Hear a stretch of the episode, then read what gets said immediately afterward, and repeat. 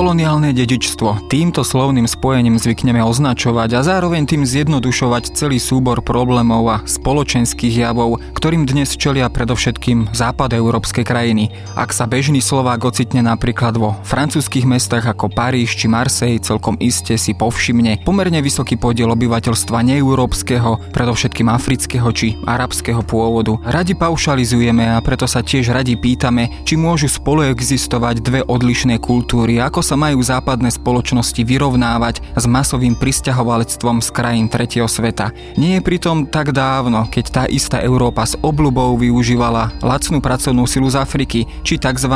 zásobáreň ľudských zdrojov vo vlastný prospech. A nie je to tak dávno, keď bol otvorený rasizmus bežným a akceptovaným spoločenským javom aj vo vyspelých demokratických spoločnostiach. Moje meno je Jaroslav Valen, som zodpovedným redaktorom magazínu Historická revia a počúvate týždenný podcast Dejín krajiny. Mojím hostom je historik Silvester Trnovec z Ústavu orientalistiky Slovenskej akadémie vied. Rozprávať sa s ním budem práve o tom, ako sa koloniálnym dedičstvom vyrovnávalo a stále vyrovnáva nedávne, i to súčasné Francúzsko.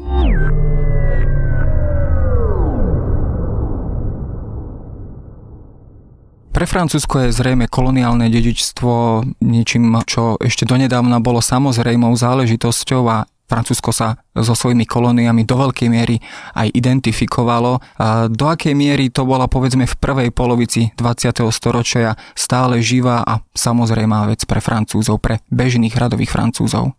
Tak v prvej polovici 20. storočia ešte Francúzsko bolo koloniálnou veľmocou. Tá koloniálna sústava sa začala rozpadať až po druhej svetovej vojne a tá generácia, ktorá v tej prvej polovici 20. storočia žila vo Francúzsku a do veľkej miery žije aj dnes, bola skutočne odchovaná na tom, že koloniálne imperium v Afrike a v Ázii je súčasťou francúzskej identity. Kolonializmus bol rovnakou súčasťou budovania francúzského nacionalizmu ako Johan Kazárko alebo Napoleon, povedzme, áno. Čiže tá predstava o tom, že Francúzsko vlastní a je teda prítomné v Afrike, vo veľkej miere v Ázii, v Južnej Amerike, bola proste skutočne, ako som spomínal, integrálnou súčasťou budovania francúzského nacionalizmu v koncom 19. v prvej polovici 20. storočia. Dnes ale Francúzsko považujeme za kultúrnu krajinu, ktorá stojí ako keby na barikáde v boji za ľudské práva kedy sa možno tento postoj k koloniálnemu dedičstvu možno začal meniť a začal sa aj kriticky pozerať na práve tieto kapitoly francúzskych dejín. Tak tu je zaujímavé povedať aj to, že Francúzsko sa vždy považovalo za kultúrnu krajinu, respektíve považovalo same seba za kultúrny vzor a vrchol európskej civilizácie, už keď si len zoberieme ten samotný koncept civilizácie, ako ho poznáme dnes, tak je to francúzsky koncept. To slovo civilizácia sa tak odhaduje, že ho vynašli v úvodzovkách francúzski osvietenci niekedy v 18. storočí, aby dokázali výstižne pomenovať nejaký triumf rozumu alebo teda osvietenských ideálov a postupne Francúzi len veľmi ťažko primali to slovo civilizácia používať v množnom čísle, áno. Oni tvrdili, že len oni to vlastnia tento koncept až neskôr ho potom prepožičali iným intelektuálom a v priebehu 19. storočia sa to slovo stalo bežnou súčasťou európskeho diskurzu, ale treba hneď povedať, že bolo vždy založené na odlišnosti od iného. Ano? Čiže ten taký rasizmus tam bol prítomný aj v tom, a nie tak rasizmus ako skôr nejaká potreba definovať sa na základe odlišnosti od mimo európskeho sveta, tým, že tí druhí sú menej vyvinutí alebo teda nie sú na takom úrovni vývoja ako my civilizovaní. Že toto je veľmi dôležité povedať v prípade týchto vzťahov napríklad Európy a Afriky, napríklade Francúzska. A ono tým, že to Francúzsko sa samo prezentovalo ako kultúrna krajina aj počas koloniálnych výbojov, spôsobovalo určitú schizofréniu aj vo francúzskej spoločnosti a vždy tam bola nejaká skupina, či už politikov alebo určitá časť spoločnosti intelektuálna, ktorá kritizovala kolonializmus. Nebolo to nejaké nadšenie, ale vo všeobecnosti sa dá povedať, že tá tzv. koloniálna lobby na konci 19. storočia pre presvedčila väčšinu francúzskej spoločnosti o tom, že kolonializmus a dobíjanie Afriky napríklad alebo Ázie, ale hlavne teda afrického kontinentu, ktoré koncom 19.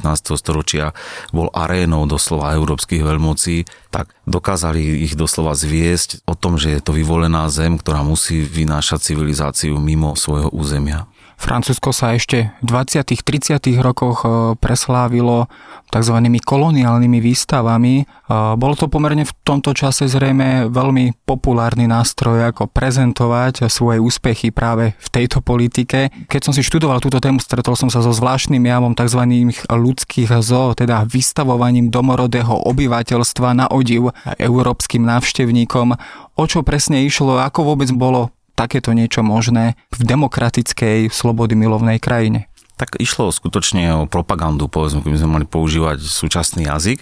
Išlo skutočne o to, ako som spomínal, že nie celá teda francúzska verejnosť, alebo teda aj iných e, koloniálnych veľmocách bola presvedčená o tom, že dobíjanie Afriky je zrovna správne. Na druhej strane to bolo aj finančne náročné a nie všetci boli presvedčení o tom, že je to ekonomicky výhodné. Možno im tak ani nešlo o ľudské práva, ktoré sa tam porušovali, ako o to, že mali predstavu, že to vysuciava štátnu pokladnicu a tie peniaze by sa mohli efektívnejšie použiť inde. To bola jedna taká vec, kvôli čomu sa začali v Európe, postupne vo európskych veľkomestách a vo Francúzsku zvlášť organizovať koloniálne výstavy. Spočiatku to boli iba súčasťou tých tzv. univerzálnych výstav v Londýne alebo napríklad v roku 1889 aj vo Francúzsku sa začali k týmto univerzálnym výstavám priemyselným postupne pridružovať aj koloniálne výstavy, aby sa domácej verejnosti ukázalo, keďže tá propagácia toho koloniálneho koloniálneho impéria v Afrike bola náročná vzhľadom na obrázky, aj nedostupnosť materiálov, technológií, ak máme dnes, tak sa rozhodli postupne priniesť tieto časti Afriky, alebo teda aj Indočíny, v prípade Francúzska, v prípade Británie, Indie a tak ďalej, priamo do srdca týchto vrhnoci do hlavných miest, ako Londýn, Paríž alebo Brusel neskôr, ale ako sme sa mali možnosť dozvedieť z archívnych materiálov, sa podobné výstavy konali aj v Prahe, aj v USA, konali sa v Japonsku. A išlo išlo skutočne o takú prezentáciu toho, akým štýlom tá daná krajina šíri v Afrike alebo teda v mimoeurópskom regióne civilizáciu. Áno, tam sa skutočne kladol dôraz na odlišnosť. Áno, boli napríklad Afričania prezentovaní ako primitívne zaostalí ľudia v kontraste s vyspelým, keď zoberieme príklad Francúzska, francúzským národom. Áno, kladol sa dôraz na ich jednoduché oblečenie a tak ďalej a tak ďalej. Neskôr sa tieto etnografické výstavy skutočne začali špecializovať na výstavy vystavovanie ľudí a to bola taká jedna z najmenej dodnes známych e, častí európskych aj afrických dejín, že teda sa skutočne vozili ľudia z Afriky priamo aj z iných častí koloniálneho európskeho priestoru do Európy a vystavovali sa. Ono to bolo skutočne na štýl súčasných e, reality show, ako sme mali možnosť niekedy vidieť, ja neviem, Big Brother alebo vyvolený, že v našom priestore. Skutočne išlo o to, že napríklad do Paríža boli v roku 1922 na koloniálnu výstavu v Mar Marseille dovezené celé rodiny zo Senegalu, od Čadského jazera, sa kladlo aby mali to svoje oblečenie, boli v ohradách, žili v takých improvizovaných dedinách a Marsejčania a Francúzi chodili pozorovať ich život, vrátanie sexuality, komentovali ich zjav, dokonca im hádzali jedlo, proste bolo to robené na takýto štýl. Takáto vec prvá sa vo Francúzsku začala organizovať už v 70. rokoch 19. storočia, niekedy v roku 1875 v parížských žardách Jardin d'Acclimatation boli popri zvieratách vystavované skutočne aj ľudia z Afriky. Takzvané ľudské exponáty, ak by sme to dnes možno veľmi škaredo povedali. Dokedy takáto prax vôbec trvala? Dokedy Európa sa stretávala e, s takýmito tzv. ľudskými zoo? Samozrejme, ako som už spomínal na začiatku, už v čase organizovania týchto výstav, alebo teda v čase samotnej koloniálnej éry boli aj jej kritici. Vo Francúzsku to bola najmä ľavicová časť e, politického spektra a intelektuálov. A napríklad takú najväčšiu koloniálnu výstavu koloniálneho priestoru mimo európskeho priestoru, či už Afriky alebo orientálnych východných krajín, zorganizovali v Paríži v roku 1931 a bola to najväčšia vôbec koloniálna výstava, aká kedy bola zorganizovaná, dokonca museli pre prebudovať časť francúzského metra kvôli nej, aby ho mohli zorganizovať úspešne v Bois de Vincennes na kraji Paríža. To bola taká zaujímavá vec v tomto prípade, že tá mala skutočne ukázať nie len teda Francúzsku, že aké je Francúzsko civilizačné, ak sa tam nevystavovali domorodci ako odlišní, ale vystavovali sa tam domorodci, ktorí sa začínajú civilizovať. Boli nútení, aby tam okopávali záhradky, kde pestovali plodiny moderným štýlom života. Už to neboli len tzv. exoti, alebo teda exotickí ľudia, ale dôraz sa kladol na to, to, ako Francúzsko od tej polovice 19. storočia do roku 1931 pokročilo vlastne v tejto civilizačnej misii. No a už počas tejto koloniálnej výstavy socialistickí poslanci organizovali antikoloniálnu výstavu, na ktorej upozorňovali na násilie páchané v Afrike počas koloniálnych výbojov, na krvi prelievanie, brutálne zaobchádzanie, na domorodý kódex, ktorý nutil Afričanov pracovať na verejných stavbách a tak ďalej a tak ďalej. Čiže oni už v tej dobe mali silnú kritiku, ale taký základný alebo zásadný zlom skutočne prišiel až po druhej svetovej vojne, kedy teda aj geopoliticky, aj mentálne bol svet už úplne iný. Áno, po všetkom tom, čo sa v druhej svetovej vojne stalo, tak tá medzinárodná verejnosť na takéto niečo proste už to bolo neakceptovateľné. Napriek tomu sa organizovali ešte tieto výstavy. Oni sa nazývali vtedy etnografické výstavy. Poslednú takú známu máme doloženú z Bruselu z roku 1958. Tá bola posledná, tá vyvolala škandál, boli tam dovezené tiež deti z Afriky, z belgického Konga, takisto im tam hádzali ľudia potraviny, fotili si ich spoza ohrad. A to vyvolalo veľký škandál, či už aj v OSN, ale vôbec na medzinárodnej scéne a postupne sa od tohto úplne upustila a považovalo sa to za nehumánne.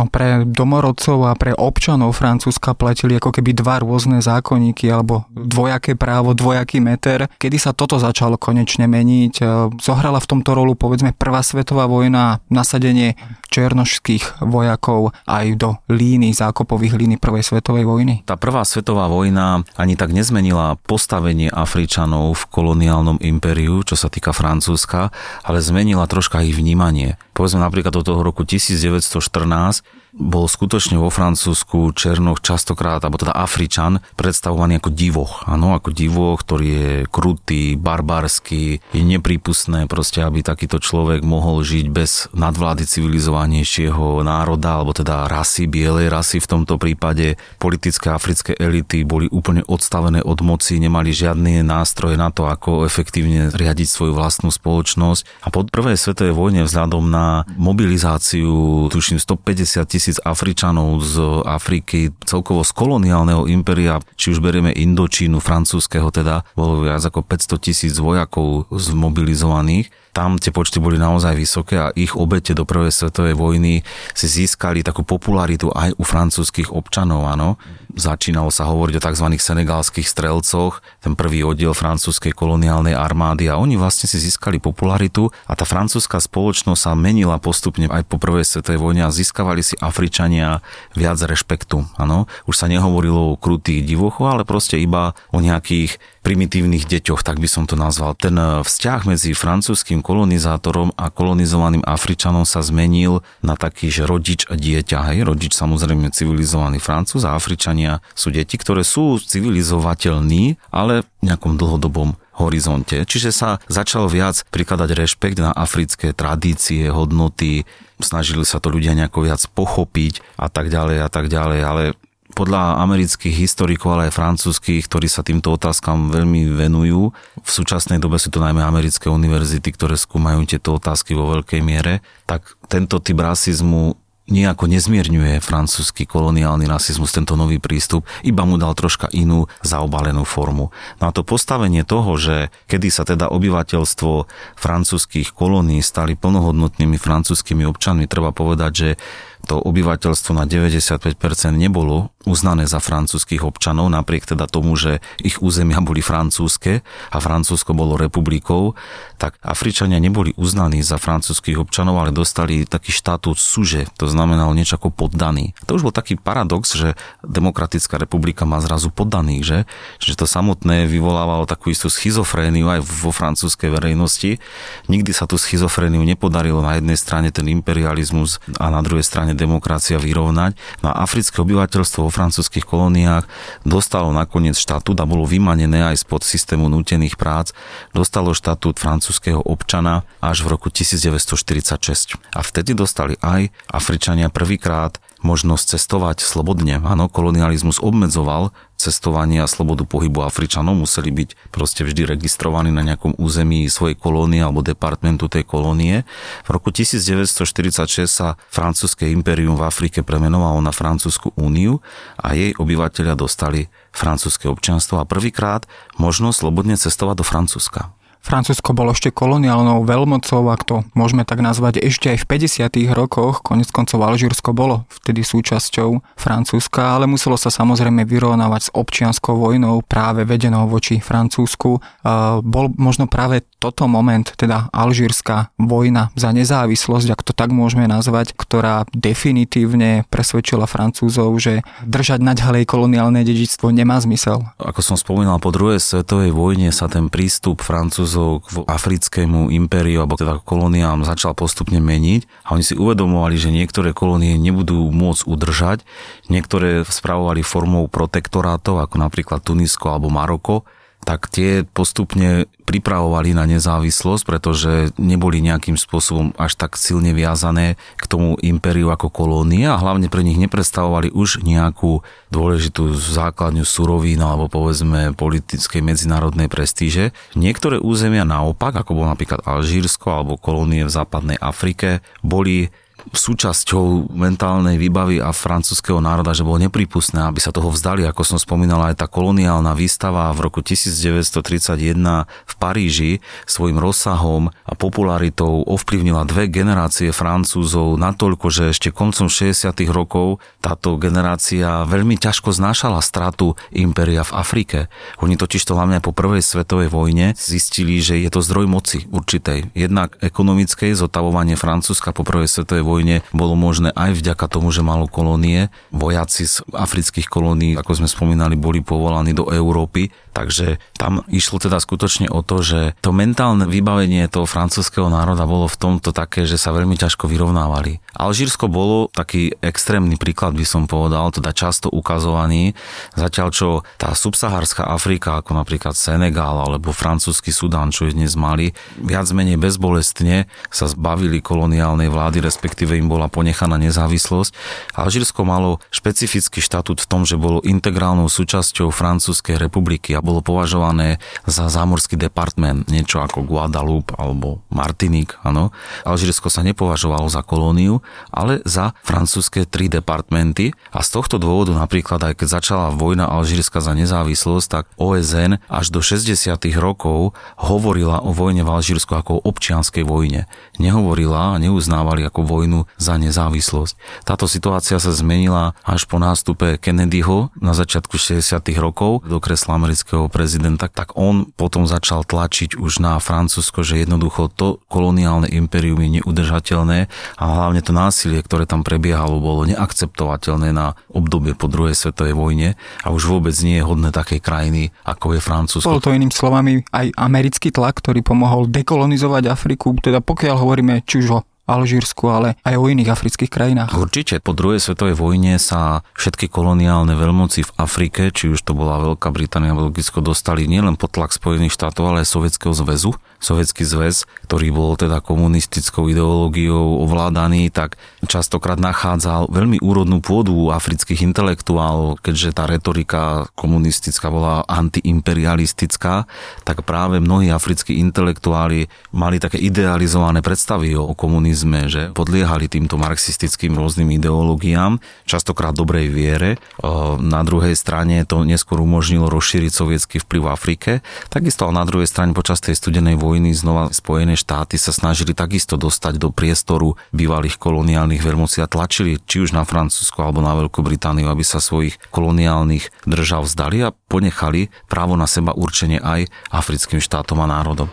Keď sa ale vrátime k samotnému Francúzsku, ja si spomínam, že ešte v roku 2005 vyvolal pomerne veľký rozruch vo Francúzsku schválený zákon o Francúzoch v zahraničí. Súčasťou tohto zákona bol aj článok, ktorý teda zdôrazňoval pozitívnu úlohu Francúzska. Tento zákon podpísal vtedy francúzsky prezident Jacques Chirac.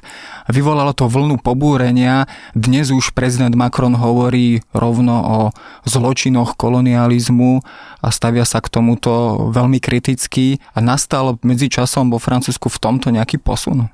Tak určite ten posun nastal, predsa len to obdobie od kolonializmu prešlo aj v rámci vzdelávacieho procesu, v rámci takých kritík, transformáciou, ale ako som spomínal, tie generácie dve, ktoré boli odchované na tom kolonializmu v prvej polovici 20. storočia, mnohí z nich ešte žijú, že? Napríklad dnešní 70 vo Francúzsku boli ešte účastníci vojny v Alžírsku, teda bojovali na strane Francúzska proti nezávislosti ako mladíci, alebo proste si tieto veci pamätajú. Tam tá kolónia koloniálna minulosť je neustále prítomná a spôsobuje taký rozkol spoločnosti. Tie prvé kritiky kolonializmu v Afrike alebo také kritické pohľady boli napísané už v 60. rokoch, keďže dovtedy sa predpokladalo a vychádzalo sa skutočne v učebniciach dejepisu ešte v roku 1960, že Afričania nemajú dejiny, že dejiny Afriky začínajú až s príchodom Európanov a že ak mali Afričania nejaké dejiny, tak možno tak mýty a legendy, ale nie také plnohodnotné. A tieto veci sa začali skutočne prepisovať až v 60. rokoch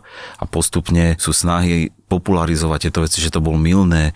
Aj v súčasnosti posledným takým veľkou snahou bol francúzsky historik Mark Ferro, ktorý začiatkom rokov 2000 zorganizoval viacero a vyšlo monumentálna veľká kniha, niekoľko stoviek strán, ktorá sa volá Čierna kniha kolonializmu. Ak by som to mal tak skrátiť, v rámci historiografie francúzskej to prešlo zásadnou kritikou celé toto obdobie. Francúzski historici mnohí v tom majú jasno, ale na druhej strane je spoločnosť, ktorá v tom stále až tak jasno nemá. Stále niektorí tvrdia, že to bolo správne, že všetko, čo sa robilo, bolo v súlade s civilizáciou a druhá strana spoločnosti je naopak kritická. Tieto dve skupiny dodnes vedú medzi sebou živé diskusie. Mne to troška pripomína, ak by som mohol byť osobný, také diskusie u nás, že či bol komunizmus dobrý alebo nie, alebo bol naopak zločinecký a takisto stále je kopu ľudí, ktorí ho budú obhajovať, druhých nadávať a proste podobnú traumu má aj francúzska spoločnosť. Druhá vec je tá, že v súčasnosti je Francúzsko krajinou s najväčšou populáciou moslimov v Európskej únii a prevažná časť z nich pochádza zo Severnej a subsahárskej Afriky,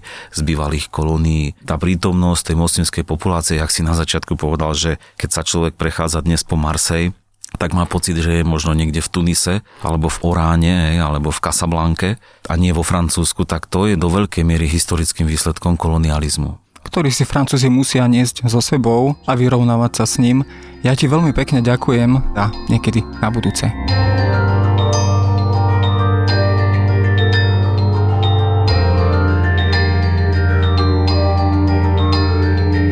A to je na dnes všetko. Počúvali ste Dejiny, týždenný podcast denníka SME a historické revy. Podcast Dejiny vychádza každý týždeň v nedelu. Prihláste sa na jeho odoberanie vo svojej podcastovej aplikácii na platformách Google Podcasty, Apple Podcasty alebo v službe Spotify. Všetky diely ako aj odkazy na témy, o ktorých hovoríme, nájdete na adrese historická.revy.com alebo sme.sk lomka dejiny. Ak sa vám podcast páči, môžete ho ohodnotiť. Ak nám chcete poslať pripomienku, môžete sa pridať do podcastového klubu denníka Sme na Facebooku alebo mi napísať e-mail na jaroslav.valent zavináč sahy.sk.